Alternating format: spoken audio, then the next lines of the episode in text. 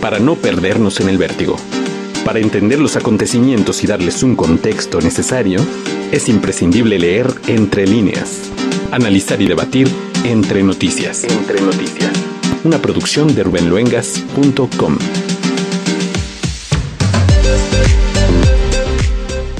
Estimados amigos, estamos una vez más con Nicolás Moraz. La primera parte, pues evidentemente más personalizada. Quise saber un poco más de quién es el personaje, pero ahora yo quisiera enfocar esta charla con Nicolás Moraz para que nos dé su opinión de lo que estamos viviendo el día de hoy. Pero primero que nada, Nicolás Moraz, muchísimas gracias por esta segunda charla aquí en contacto con tu servidor Rubén Luengas. ¿Cómo te encuentras por allá en el Cono Sur? Pues muy a gusto, eh, porque estoy aquí con un, con un amigo que admiro y respeto, que es usted, don Rubén, muy agradecido de estar nuevamente aquí. Y bueno, eh, a su disposición para responder a lo que pueda. No, pues ya después de todo aquello que, te, que nos permite asomarnos un poco a estos hombros de gigantes, ¿no? En los cuales también te apoyas para, para tener tu manera de pensar con respecto a lo que estamos viviendo en el mundo. Pero compartimos muchas cosas que nos preocupan el día de hoy. ¿Qué es, Nicolás, para ti lo que más te preocupa de lo que está pasando en el contexto de la pandemia y en el contexto del reseteo y en el contexto de lo que tú quieras? Hay mucha gente que me da la impresión que no le ha dado el golpe para utilizar ese concepto, no se ha dado cuenta, no se percatan y yo quisiera que pusiéramos un granito de arena para tratar de despertar un poco de conciencia si la gente quiere, si la gente no quiere, pues seguirán en el camino de la oscuridad, en mi opinión. Bueno, usted acaba de dar la clave de lo que más me preocupa. Yo creo que el fenómeno de restricción de libertades solo puede perpetuarse o profundizarse en la medida que la sociedad se entregue a la servidumbre voluntaria, ¿no? Como decía Le Boati en el Renacimiento, que es lo que usted está planteando, lo que también está en un mundo feliz de Huxley, ¿no? Que es entregarse gustosamente a las cadenas. Exacto. Eh, y bueno, creo que el, el, paradigma de la tecnocracia, del autoritarismo imbuido de tecnología, ahora el metaverso de Facebook, es para, para hablarlo también, Exacto. es que mucha gente puede sentirse a gusto, cómoda, eh, teniendo realmente una seria limitación de su libertad, de su capacidad de hacer, una manipulación sistemática ejercida sobre su persona, pero todavía se le puede, digamos, proporcionar cierta zona de confort. Después están los excluidos, ¿no? Hoy, hoy estrenó en mi canal, hoy sábado que estamos grabando, estrené un programa sobre el, el, proyecto que parece, parece disparatado, pero hay que ver que todo lo que está pasando era inverosímil hasta hace unos años. El proyecto de Besos y de Elon Musk de colonizar, literalmente usan esa palabra, colonizar y conquistar el espacio exterior. Y sin ruborizarse, besos de entender que va a haber gente, gente que no se va a adaptar a su distopía futurista, que va a quedar en la Tierra, en el planeta Tierra, cual reserva de salvajes y que los podremos visitar. Y yo me acuerdo justamente de la reserva de salvajes, la reserva de salvajes que planteaba Huxley en su novela, ¿no? O sea, los disidentes, los que no querían los que no querían entregar a sus hijos, por ejemplo, porque en el libro de Huxley, pionero, los hijos nacían de probeta y eran propiedad del Estado, salvo en la reserva de salvajes donde todavía había relaciones humanas naturales, tradicionales. Bueno, es, es una gran preocupación. Ahora ya sabemos, no se puede hablar mucho de esta, de esta cuestión, hice un gesto a la cámara para que la gente lo entienda, pero también está avanzando esa dinámica de la segregación de la muerte civil a quien no entrega la propiedad de su cuerpo, que es lo más sagrado que tiene el hombre, al gobierno y a las farmacéuticas, porque hay que, hay que decirlo de las farmacéuticas. Mire, Rubén, ¿sabe? Yo creo que es una lástima que nos restrinjan tanto a hablar de estos sí. temas cada vez más, pero la cuestión de los excesos criminales de la medicina da para una conferencia de horas realmente, porque la medicina, claro, por supuesto que ha salvado muchísimas vidas, ha mejorado muchísimas vidas, pero también ha acabado con ellas. Eh, le voy a poner un ejemplo. Hay un neurólogo argentino muy prestigioso eh, que estudió y trabajó en Estados Unidos que se llama Conrado Stoll. y no es, ni siquiera se atrevió, aunque alguna vez hizo algún atisbo, pero ni siquiera se atrevió a cuestionar el dogma de la sopa china. Sin embargo, fíjese esto, uno de estos que van a la televisión, muy reconocido, que además siempre lo están laureando por el hecho de que podría haber sido rico en Estados Unidos, él tiene la ciudadanía, y sin embargo siempre se quedó trabajando en la Argentina. Él publicó un estudio hablando de los errores más fatales de la medicina en el país, en la revista Noticias. Muy bien documentado, breve, contundente y claro. Entre otras cosas, lo que dijo es, miren, tengan mucho cuidado porque no hay que ir al médico por cualquier cosa. Hay que ir al médico cuando realmente amerita. Ir demasiado al médico, estar constantemente medicalizado, hipocondríaco, buscando soluciones farmacológicas para cualquier problema, es contraproducente, pero hasta un grado que no se imaginan. Y él dice, hoy los errores de mala praxis o relacionados con medicamentos mal prescriptos, etcétera, ya son la segunda causa de muerte en el país. Han superado al cáncer y está solo detrás por el, del infarto. Le salieron en jauría, pero en jauría de inmediato, por poco que le querían quitar la matrícula de médico, todos los colegas que lo recomendaban y lo admiraban hasta hace unos días la Sociedad Argentina de Diabetes, la Sociedad Argentina de Cardiología, queriéndolo linchar, ahorcar, como si hubiera dicho, bueno, una, una barbaridad, una herejía, y en realidad lo que estaba diciendo es, nosotros también matamos, una autocrítica profesional muy honesta. Es muy preocupante todo esto. Ya hay un investigador danés, usted tal vez lo haya oído nombrar, Peter Gotche, médico también muy prestigioso, que él señaló que a nivel mundial los errores médicos son la tercera causa de muerte, también después del infarto y del cáncer. Esto ya lo hizo hace muchos años, tiene unos textos, unos libros muy buenos sobre la farmacia, que de hecho me han servido para, para tener un marco conceptual amplio sobre lo que sucede ahora, si bien fueron escritos hace años. Eh, otro hombre también que si pudieran lo matan, que lo, que lo separaron de su cátedra, etcétera. Germán Velázquez, no sé si recuerda el director del Programa Mundial de Medicamentos de la OMS. Sí, eh, que, colombiano. Exacto, que señaló ya en el 2009, si no me acuerdo mal, el libro rojo de los medicamentos, que la privatización, que es la cartelización corporativa de esta institución, iba a afectar muy gravemente a la sociedad, a la salud de las personas, etcétera. Y él habla de esto cuando comienza a invertir la fundación Bill y Melinda Gates, la Fundación Clinton, la Fundación Rockefeller siempre estuvo, pero amplía inversiones. Y ahora directamente son los principales financistas junto con el gobierno de China. Eh, y vivimos todo lo que vivimos y todo lo que sucedió para generarle ganancias a quienes ya sabemos. No vamos a ser redundantes en esto, ¿no? Pero otra persona que tiene que vivir con custodia, que fue amenazado de muerte, que se animó a salir una sola vez a hablar en años y volvió directamente a guardarse para su protección. Y todo esto me hace pensar tanto en Foucault y el concepto de biopolítica, que la tiranía más absoluta es la que logra operar sobre el cuerpo, sobre la, digamos, sobre el interior de la misma persona. Eh, y también me hace pensar en Illich, que ya lo hemos nombrado bastante, cuando dice Hemos entregado nuestra vida a las instituciones y ahora somos sus prisioneros y toda la crítica que hace a la medicina institucional. Se ha cambiado, como decía Lich, al sacerdote como dueño y guardián del alma por el médico como dueño y guardián de nuestra vida. Esto es muy grave. Pero además, mire, yo creo que ahora viene la próxima etapa. La próxima etapa es la del ecologismo catastrofista y ya empezó. Ellos llevan 60 años con esto. Paul Ehrlich, que es el pionero de todo esto de la calentología, creo que es biólogo y entomólogo. Cuando empezó con la cuestión de overpopulation, que también es muy vieja, que viene de Malthus y de que sobra gente en el mundo y que va a haber una catástrofe si no se corrige la tendencia, fue en 1964.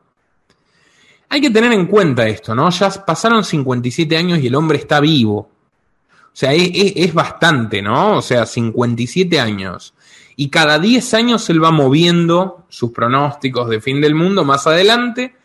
Hoy es una persona completamente millonaria, que no lo era cuando empezó con todo esto, financiado por la Fundación Bill y Melinda Gates, y eh, también muy importante en el Instituto de la Tierra de Columbia, que es algo que vamos a tener que empezar a observar más, de Jeffrey Sachs, financiado también por los Gates y por la Open Society, y que es como un como la John Hopkins, la Universidad John Hopkins fue clave en la sopa china, la Universidad de Columbia, el Instituto de la Tierra, es clave, completamente clave en toda la cuestión del catastrofismo ecológico. Bueno, este hombre 57 años se pasó diciendo que el mundo iba a terminar. Hay una lista enorme de predicciones fallidas que nosotros les hemos mostrado en, un programa que se llama Cambio Climático, eh, Mito o Realidad del Elite. Y este es el nuevo relato con el cual nos van a destruir.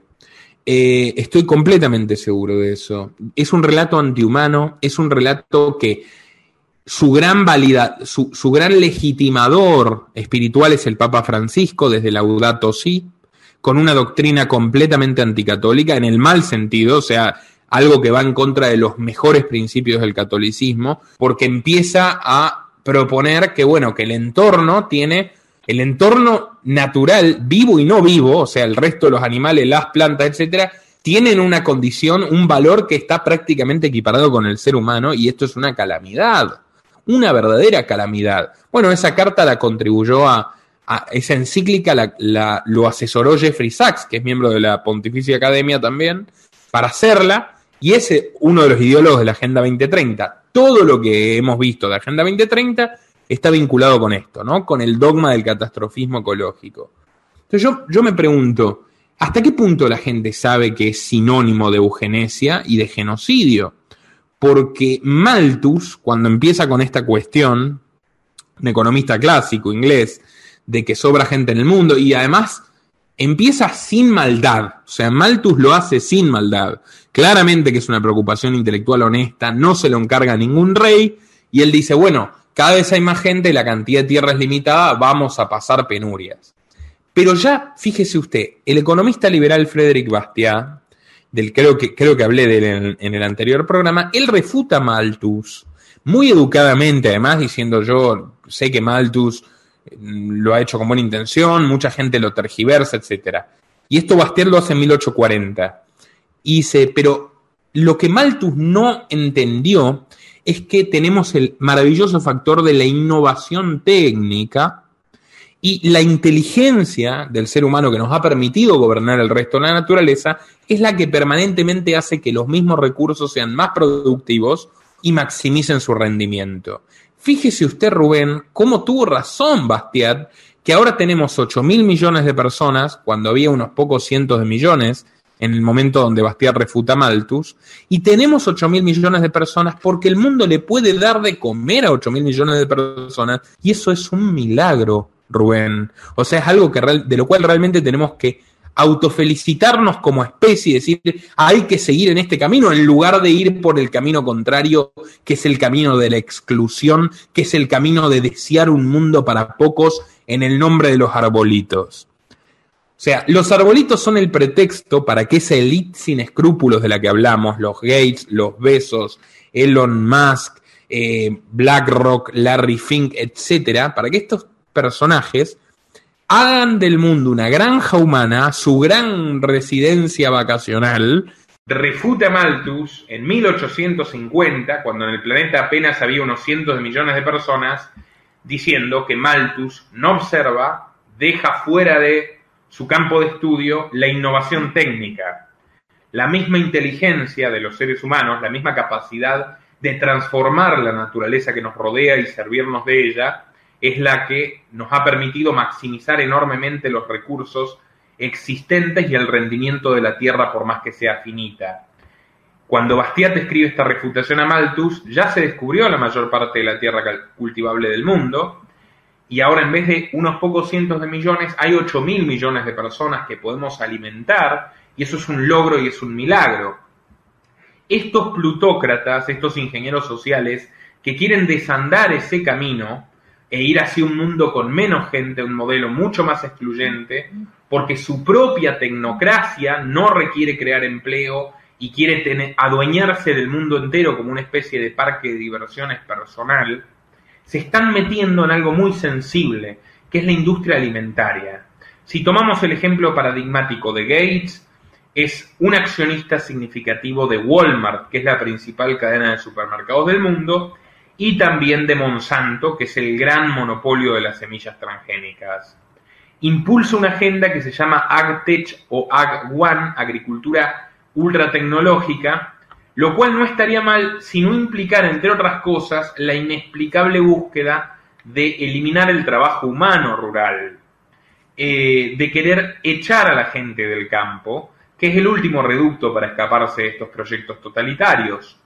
Eh, y hoy la OEA, Rubén, lo suscribió, lo suscribió con un gran apoyo de México con AMLO, de Argentina con Alberto Fernández, pero también de Bolsonaro. Fíjese lo que son las cosas. Y suscribieron a este programa. Y por supuesto Trudeau y Biden. El programa AgTech. Eh, es realmente inquietante que quieren hacer con el campo. Fíjese que Gates y Bezos, que comparten la Breakthrough Energy Ventures, que es una coalición de millonarios donde también está Soros y Zuckerberg, eh, con impronta ecológica, ellos están beneficiando mucho del Green New Deal de Biden, que es construir infraestructuras innecesariamente, con perspectiva ambiental, miles de millones de dólares robados a los contribuyentes del fisco estadounidense para financiar esta locura, y obviamente ellos son los beneficiarios. Bill Gates también lo es con Caterpillar, porque Caterpillar es de Bill Gates, muy poca gente lo sabe, y bueno, se está alimentando de esto. Ahora el punto es, estos señores que están con los, por ejemplo, con Ciro Avia, la compañía de aviones de hidrógeno que solo puede transportar 50 personas, que va a hacer que los vuelos sean infinitamente más costosos, que es un proyecto de Besos y de Gates, subsidiado por el gobierno de Estados Unidos. Se avanza también en el nombre del medio ambiente con la prohibición de vuelos en trayectos menores a dos horas, que ya empezaron a implementar en España, en Francia y en Inglaterra, que hoy los ingleses se preguntan, ¿para qué salimos de, la Unión Europea? Si lo que queríamos era tener un mercado internacional más amplio y mayor soberanía sobre el país, salimos con Johnson y antes con Theresa May de la Unión Europea y ahora estamos siguiendo la agenda de Gates igual que los que están sometidos al Europarlamento en Bruselas y Johnson lo recibió a los abrazos, etc. Bueno, ahora el punto es el siguiente. ¿Por qué se están metiendo con la comida? ¿Por qué están financiando el veganismo? Los movimientos veganistas que quieren prohibir las procesiones a caballo, prohibir, por ejemplo, que los humildes recicladores utilicen caballos para, para llevar sus carros, los quieren obligar a llevarlos ellos mismos, como si valiera menos la vida de un joven pobre que la de un caballo, y la integridad, como si el caballo no existiera para eso, porque para eso lo domesticamos a lo largo de los siglos, un animal tan noble, como el caballo, que está para ayudar al hombre, ¿por qué impulsan la carne artificial que ya está vendiendo Amazon y Bill Gates en Walmart tiene su propia marca en el nombre de que el ganado contamina? O sea, se están metiendo cada vez con las cuestiones más esenciales, o sea, ya lo hicieron con nuestra salud, ahora lo van a hacer de una manera más agresiva con la alimentación, que es el día a día del hombre. Y hay una cuestión para pensar, por ejemplo, en torno a Monsanto. Los transgénicos, en líneas generales, han sido un milagro para la civilización porque han permitido que tierras muy castigadas donde no se podía plantar nada produzcan tomates, soja o lo que sea, aceitunas, alimentos. El gran problema es la centralización. El gran problema es las patentes. Lo que yo estaba queriendo desarrollar cuando casualmente se nos cortó una y otra vez la llamada, es que la propiedad intelectual es una estafa. Y se lo dice un liberal, o sea, una defensora acérrimo de la propiedad privada y de la libre empresa. Las patentes son un invento de la Revolución Francesa. Y son un invento erróneo por la siguiente razón. Si yo produzco una silla, don Rubén, utilizo conocimientos de carpintería, de geometría, de lo que fuera, talabartería para el cuero, que nadie me cobró. O sea, nadie me cobró por eso, por yo obtener esos conocimientos. No tengo que pagarle a alguien una patente para aprender carpintería o para trabajar la madera. Entonces, usted no puede robarme mi silla, pero usted sí puede fabricar una silla similar. O sea, de hecho así surgió la revolución industrial y los grandes inventos que sacaron al ser humano del estado de miseria generalizada en el cual se encontraba. Que yo venga a decirle a usted que me tiene que pagar por fabricar una silla parecida a la mía, es una traba al progreso, es una brutal restricción a la competencia y es una garantía de que voy a concentrar capital por un invento que en realidad lo podría haber hecho usted. Del mismo modo que en la historia de la ciencia hay miles de ejemplos, ¿no? Como ya sabemos, el, propio Tesla, no, no la marca de más, el original, Nikola Tesla eh, y demás, como Darwin y Laplace, que habían llegado a las mismas conclusiones por caminos distintos. Ahora, ¿qué es Monsanto? Monsanto es una organización literalmente delictiva y extorsiva que tiene un ejército de 20.000 abogados en todo el mundo. No sé si usted sabía que Monsanto es el principal empleador de abogados del planeta Tierra, porque van persiguiendo a cualquiera que haga un diseño vagamente similar de sus semillas transgénicas. Entonces, la tecnología en sí de las semillas transgénicas de la Revolución Verde salvó a países enteros del hambre como la India de la extinción directamente en un momento donde se estaban muriendo de millones. Ahora, concentrar todo eso en una sola empresa es un peligro terrible. No solo porque afecta al mercado y porque empobrece y porque limita el progreso, por algo mucho más grave, porque esta misma gente que controla la industria farmacéutica, por algo Bayer y Monsanto se fusionaron, está controlando también las semillas que nos van a alimentar y del mismo modo que nos pueden matar literalmente con los fármacos, lo cual estábamos hablando al principio de este programa, nos pueden matar también con la comida. Entonces, es muy grave todo esto, más sabiendo que el propio Gates lo ha dicho, lo ha dicho abiertamente, ya no podemos poner esos clips, pero seguramente su público y el mío los han visto de sobra, donde Gates decía, para 2030 tenemos que reducir drásticamente el crecimiento poblacional a través de soluciones farmacéuticas, ya sabemos cuáles, y políticas sexuales reproductivas, o sea, el aborto, el feminismo identitario, todo lo que ya sabemos, todas estas agendas que están promoviendo. Bueno, ahora también le agregamos el ecologismo catastrofista y el feminismo. Y respecto al, perdón, y el veganismo, que yo respeto completamente a quien no quiera comer animales, tiene todo el derecho del mundo a hacerlo, por razones morales, religiosas, de salud, por lo que se le ocurra. El problema es cuando quieren imponerle ya la misma agenda a todo el mundo, que es lo que estamos viendo. Y sí. Eh, no, bueno, nada más te iba a preguntar en esta parte si ves alguna solución o ya es un destino inequívoco al cual nos va a llevar la élite y como borreguitos nosotros los seres humanos tenemos que obedecer y nada va a pasar. Me, me angustia, me angustia, Nicolás, por mis hijos, en fin. Yo no sé, tú no tienes hijos, ¿verdad? Pues, pues eres un muchacho, ¿no? Ni tengas ahorita en este mundo. yo, yo, mire, mi, mi, mayor esperanza recae en que los proyectos totalitarios siempre fracasaron, siempre fracasaron. O sea, hay algo en la naturaleza de la planificación social que precisamente es el individuo, ¿no? Es la inmensa diversidad la milagrosa y magnífica diversidad del ser humano. Entonces, cuando quieres a utilizar a todos como piezas de ajedrez, llega un punto donde la partida te va a salir mal y vas a perder. O sea, eso le pasó a todos, le pasó a Hitler, le pasó a Stalin, le está pasando al imperio norteamericano a su manera también, le pasó a Napoleón y a Alejandro Magno. O sea, siempre, siempre que tienes un proyecto de dominación absoluta, le pasó al imperio romano o al imperio británico o al español, va a caer, va a llegar un momento donde va a caer por su propio peso. Lo que espero de corazón es que lo veamos caer nosotros y que aprovechemos esa bisagra para que florezca la libertad, el bienestar humano, la justicia.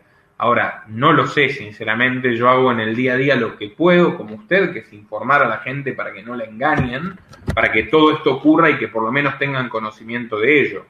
Por lo pronto ya, quien apaga Netflix y no se compra el adoctrinamiento feminista, quien le compra los alimentos en la medida de lo posible a los productores o a empresas que no están con estas locuras, eh, quien no paga, yo soy un gran defensor de la desobediencia fiscal, que es la más fuerte, de financiar estos estados criminales, o sea, quien evade lo más que puede de los impuestos criminales que nos cobran para financiar esto, que es verdaderamente un proyecto eugenésico inmoral, está debilitando a la élite desde su punto, desde su lugar. Yo creo que eso hay que generalizarlo, obviamente no hay que hacerlo uno a uno, hay que tratar de predicar con el ejemplo, de extender esa resistencia pacífica, que es muy fuerte. ¿Usted se acuerda cuando WhatsApp, por ejemplo, quiso cambiar una vez más las políticas de privacidad? Eh, la gente hizo un boicot gigante. Un montón se pasó a Telegram, que no es tampoco la panacea, pero lograron, lograron trabar o Signal y lograron trabar el, cambio. Si nosotros somos más disciplinados y unificadamente lideramos boicots pacíficos contra los gobiernos y contra estas corporaciones, realmente lo podemos frenar. ¿eh? O sea, yo creo que si lográramos... Por eso censuran, Rubén. Porque si nosotros le llegamos a, como le llegamos, a cientos de miles, hacemos un daño. Ahora, si le llegamos a millones, podemos realmente truncar sus planes. O sea, el punto es ese, es tenemos el poder, tenemos la capacidad todavía. Entonces, el gran debate es llegar a despertar a esa gente que está dormida, o al menos que los que estamos despiertos actuemos coordinadamente, con un poco de valentía, porque esta es una batalla mucho más ardua que poner un papelito en una caja de cartón que realmente se ha demostrado, que no cambia nada. Y bueno, y una cosa más que le quería decir es, yo a mí me preocupan los jóvenes también.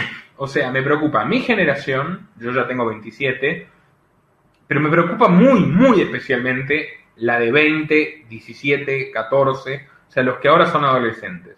Porque yo veo el adoctrinamiento de odio, de guerra entre los sexos que emana de Netflix, que lo hemos hablado. Soy impermeable. Usted ni hablar, o sea, usted lo mira y nosotros lo vemos y, y vemos directamente el proyecto de manipulación psicológica. O sea, no, no, no nos va a llegar. Pero una chica de 12 que se cría con eso, a los 20 años va a ser la feminista radical que ellos quieren en el 90% de los casos. Y el chico se va a autodiar por ser varón y todos van a creer que los animalitos y las ardillas tienen más derechos que los niños por nacer, que los que nacieron y que los ancianos. Entonces, eso sí que me preocupa. Fíjese que con esta cuestión del ecologismo, vienen hace muchos años y no logran convencer a la gente, pero han invertido muchísimo. Ted Turner, que es un gran terrateniente en la Patagonia, el fundador de CNN, no sé si usted sabía, financió en los 90, en la época de Al Gore, cuando Clinton empieza con toda esta locura, que es a partir de que cae el muro de Berlín, empiezan a darle LGBT, ecologismo, empiezan a totalmente inyectar fondos en esto, para tener una nueva guerra, ¿no? Guerra contra enemigos imaginarios a los cuales se pueda controlar. También la cuestión del terrorismo islámico, ya ambos lo sabemos bien. Bueno, hace un dibujito animado para los niños conscientes de que el mundo se acaba si no cambian sus hábitos para algo más ecológico. No le fue muy bien en los 90, pero ahora eso está generalizado en todas las series infantiles o en la gran mayoría y en las escuelas del mundo. Y hay que entender que sí, no hay que contaminar, o sea, una minera, como pasó en la Argentina, por ejemplo, con, em, ¿cómo se llama esta minera eh, canadiense tan importante? La, tengo en la punta de la lengua. Eh, eh, están en México también, esa, minera canadiense, sí. Pero no recuerdo el nombre. Bueno, en, Argentina, en, una provincia, han envenenado un pueblo entero. Barrick Gold. Mm. Han, envenenado un pueblo entero y la gente nace con cáncer. Eso es inadmisible, eso es criminal, es un crimen de lesa humanidad. O sea, indiscutiblemente es un desastre. Ahora, la megaminería sí se puede hacer sin afectar a los seres humanos. Y la megaminería es necesaria. Y el fracking es necesario porque el petróleo es mucho más barato que toda esta basura de energía renovable que no han terminado de desarrollar. Mire lo que pasa en España.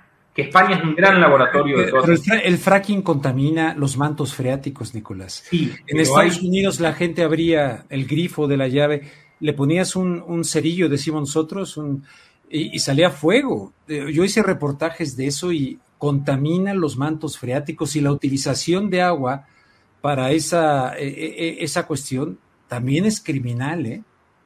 En realidad el fracking se puede hacer con, eh, digamos, mucho menos contaminante, pero es más caro. Y habría que ir por ahí. O sea, justamente. O sea, la minería en general se puede hacer y todo lo que le digo, lo mismo los transgénicos, que hay gente que dice que hay abusos. Hay abusos porque hay monopolios, monopolios protegidos por los políticos. O sea, todas las tecnologías que hemos tenido para tener más energía y más alimentos son tecnologías en beneficio de una inmensa mayoría de la humanidad. Y ahora esta gente quiere decirnos, no, vamos por la tecnología del decrecimiento, el no tendrás nada y, no y, serás feliz del Foro Económico Mundial. Y un ejemplo es España. España es un gran laboratorio de estas políticas. Yo quiero que se fije qué pasa en España. Desde que apareció Zapatero, que es un hombre elegido a dedo por el Club de Bilderberg, esto lo sabe bien Cristina Martín Jiménez, muchos que han investigado la materia, yo he hecho un documental sobre la clase política. Y el propio Sánchez, el propio Sánchez, o sea, el actual. Ah, no, totalmente. De, hecho, fue invitado ahí. Zapatero llegó más, ¿eh?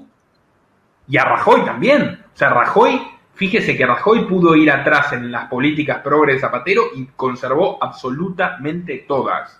El aborto, las energías verdes, todo. Y ahora mire lo que pasa en España. Con el aborto, que es una difusión sistemática, que usted, a una mujer embarazada, hay lugares de España donde el médico está obligado a decirle usted puede abortar aunque no lo haya preguntado. O sea, fíjese hasta qué punto es una cuestión de promover, no de permitir, que me parecería mejor, de promover. O sea, que es muy retorcido. Ahora, España tiene una tasa de envejecimiento poblacional terrible, ya perdió el recambio. O sea, es una sociedad que se muere literalmente.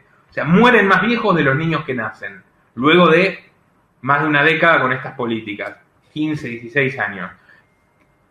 Te, quiero hacer una pregunta, pero termina con esa idea porque es, aunque está dentro de lo mismo, todo está conectado, pero tiene que ver con López Obrador y su visita a Estados Unidos. Termina y ahorita te hago, quiero saber tu opinión de eso. Y siendo un país, España, del primer mundo, supuestamente, una economía desarrollada, supuestamente porque es una condición bastante prestada, ¿no? Desde que entró en la Unión Europea, pero ¿usted sabía que más del 50% de la población española usa la energía menos de, menos de lo necesario para cubrir sus necesidades básicas, que es uno de los 20 países con, con mayor pobreza energética del mundo. Hay jubiladas de España que cocinan oscuras, que se han, que se han quemado por usar velas en España, en un país europeo del primer mundo.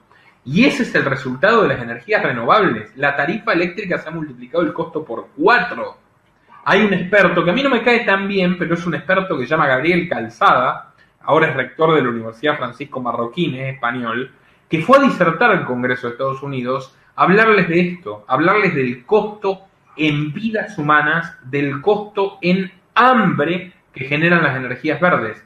Pero a nadie le importa. Y todo en el nombre de que el planeta, que los animalitos, que las ardillas, a ver, vamos a ser justos. A mí me gustan los animales, yo no estoy de acuerdo con que se le imprinca ninguna crueldad innecesaria, etcétera.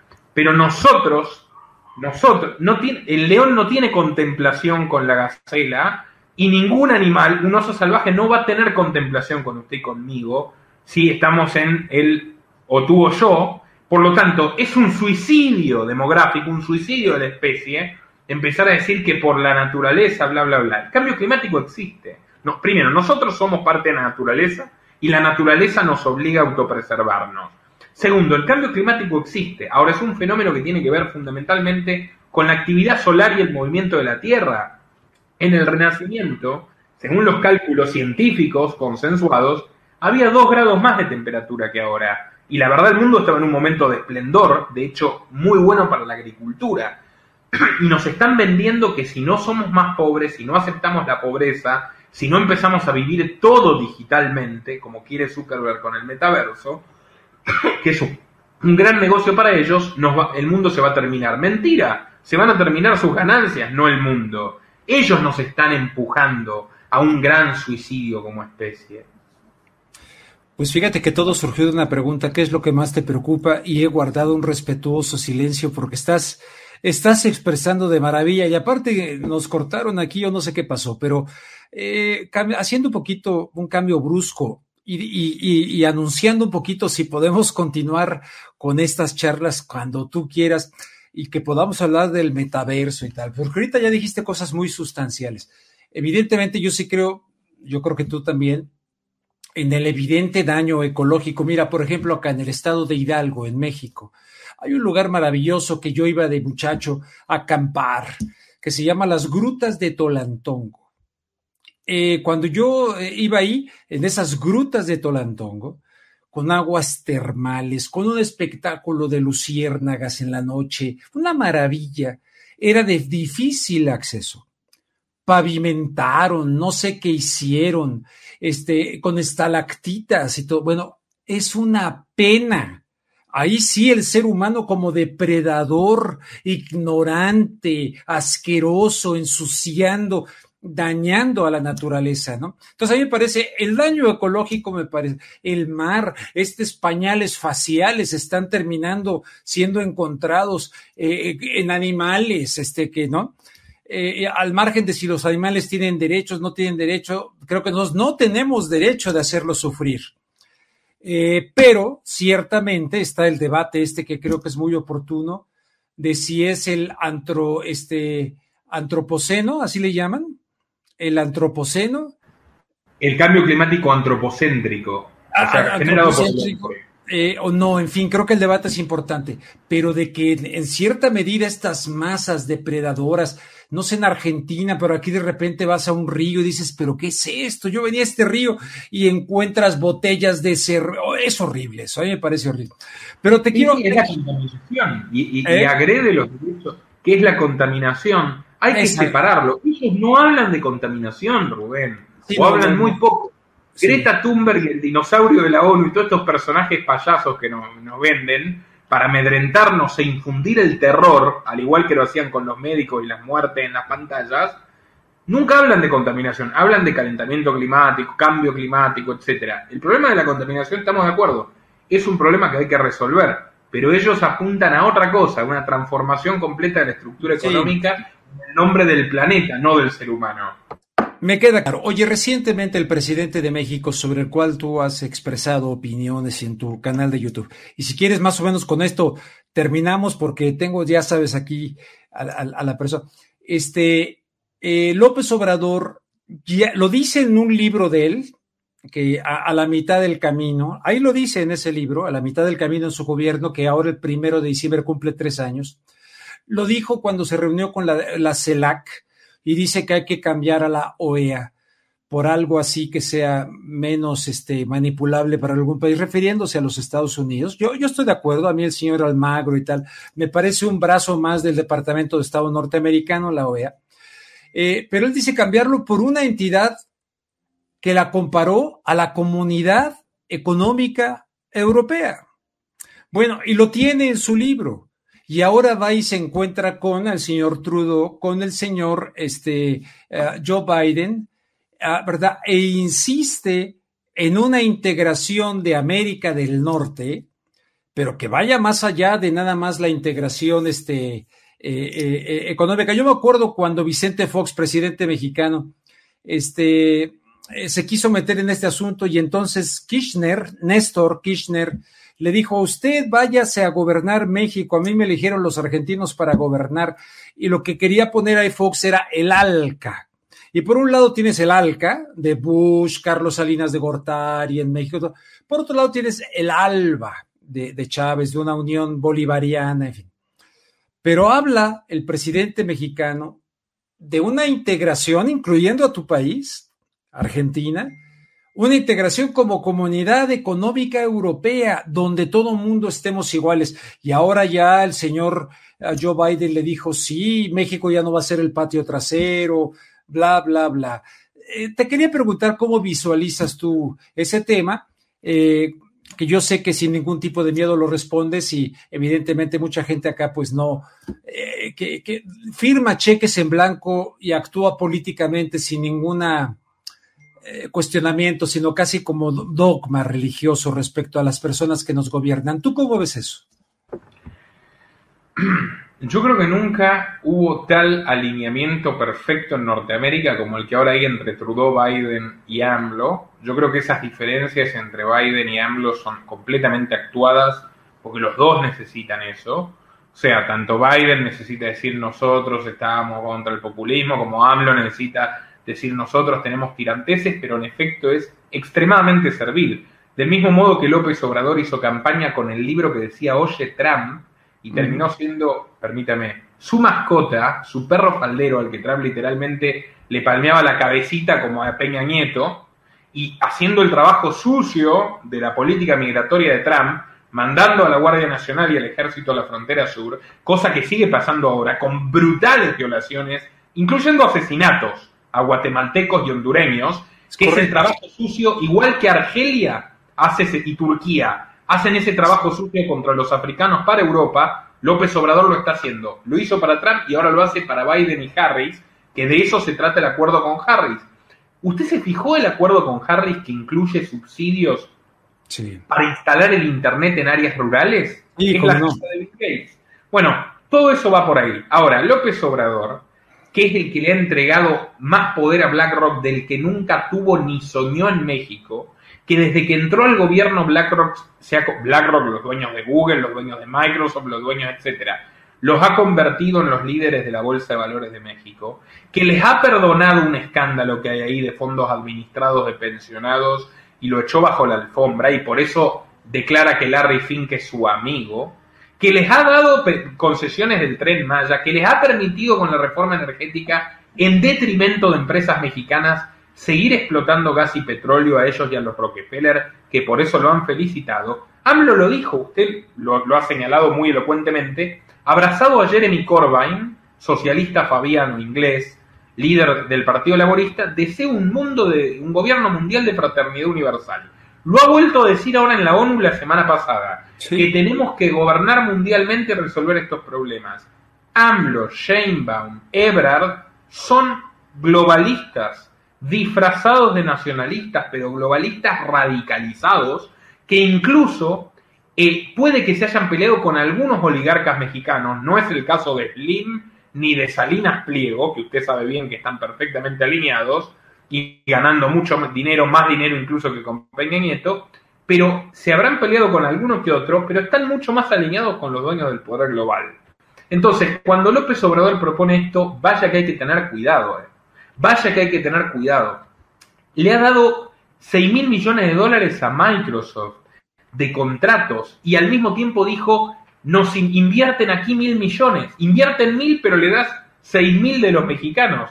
Qué mal negocio realmente. O sea, hay que tener cuidado. Claramente me parece que AMLO persigue un proyecto muy similar al de la Unión Europea cuando habla de esto, de este gobierno, bueno, de esta organización, comunidad americana, y tenga en cuenta que la Unión Europea es el gran laboratorio craneado por el Foro Económico Mundial, que era el Foro Europeo en su momento por George Soros, el gran laboratorio de gobierno mundial, y funciona, funciona a la perfección. O sea, el Parlamento de Bruselas manda más sobre España, sobre Francia, sobre Grecia, sobre Alemania, que sus respectivos gobiernos. Y en Bruselas el 30% de las personas son empleados de lobbies. ¿Sabía eso? Eh, sí. La capital mundial del lobby. De lobby, sí al continente más poderoso de la historia, aunque caído en desgracia, gobernado por un solo gobierno, entonces ahí están todas las grandes corporaciones, todos los criminales nefastos del mundo, buscando que les aprueben leyes que los hagan más ricos en detrimento del pueblo. Entonces, eso es lo que pasaría en América si se sigue este camino. Yo creo que es difícil, pero para nada imposible. Hay que tener muchísimo cuidado, porque AMLO es una versión de Trudeau adaptada para México que es una sociedad más conservadora y más nacionalista que la canadiense, pero los están engañando. O sea, en la práctica está generando lo mismo que sucede en Canadá, en México, que además tiene cuatro veces más habitantes y es el país hispano más importante del mundo. Así que yo creo que hay que estar con muchísimo cuidado sobre eso. Le recomiendo a quien quiera ver cuáles, cuáles son mis fundamentos documentales de mi crítica a López Obrador en este sentido, mi video que se llama La cara oculta de AMLO, la cara oculta de López Obrador, donde yo muestro, digamos, todos los datos que respaldan esto que digo, que es realmente bajo el discurso progre y el primer gobierno de izquierda está siendo el mejor gerente de globalismo en México, que por lo menos desde Salinas de Gortari, o incluso tal vez el mejor de toda la historia moderna. Pues yo creo que es una buena síntesis de lo que más te preocupa. Me gustaría un día hablar metaverso, transhumanismo eh, y concretamente el, reseteo, que sabes mucho también acerca de ese tema. ¿Te parece, Nicolás? Encantado, Rubén. Muchísimas gracias por escucharme. no, no, no. No, tremendo. Te mando un fuerte abrazo hasta la Argentina. Muchísimas gracias. Y entonces hasta la próxima charla con Nicolás Moraz aquí en contacto. La pasada fue, repito, más conocer un poco, un poco de él. Este, muy impresionante lo que nos contó de, de su papá, de su mamá, eh, de esa vida, porque de alguna manera, todos, todos, todos, de alguna manera, nuestra primera formación está, para bien o para mal, en el núcleo familiar, ¿no? Entonces, Nicolás Moras, eh, te, te, mando un fuerte abrazo. Muchísimas gracias. Un abrazo, Rubén, y saludos a toda la audiencia. Una producción de rubenluengas.com. Conducción, Rubén Luengas. Edición, Pastor Delgado.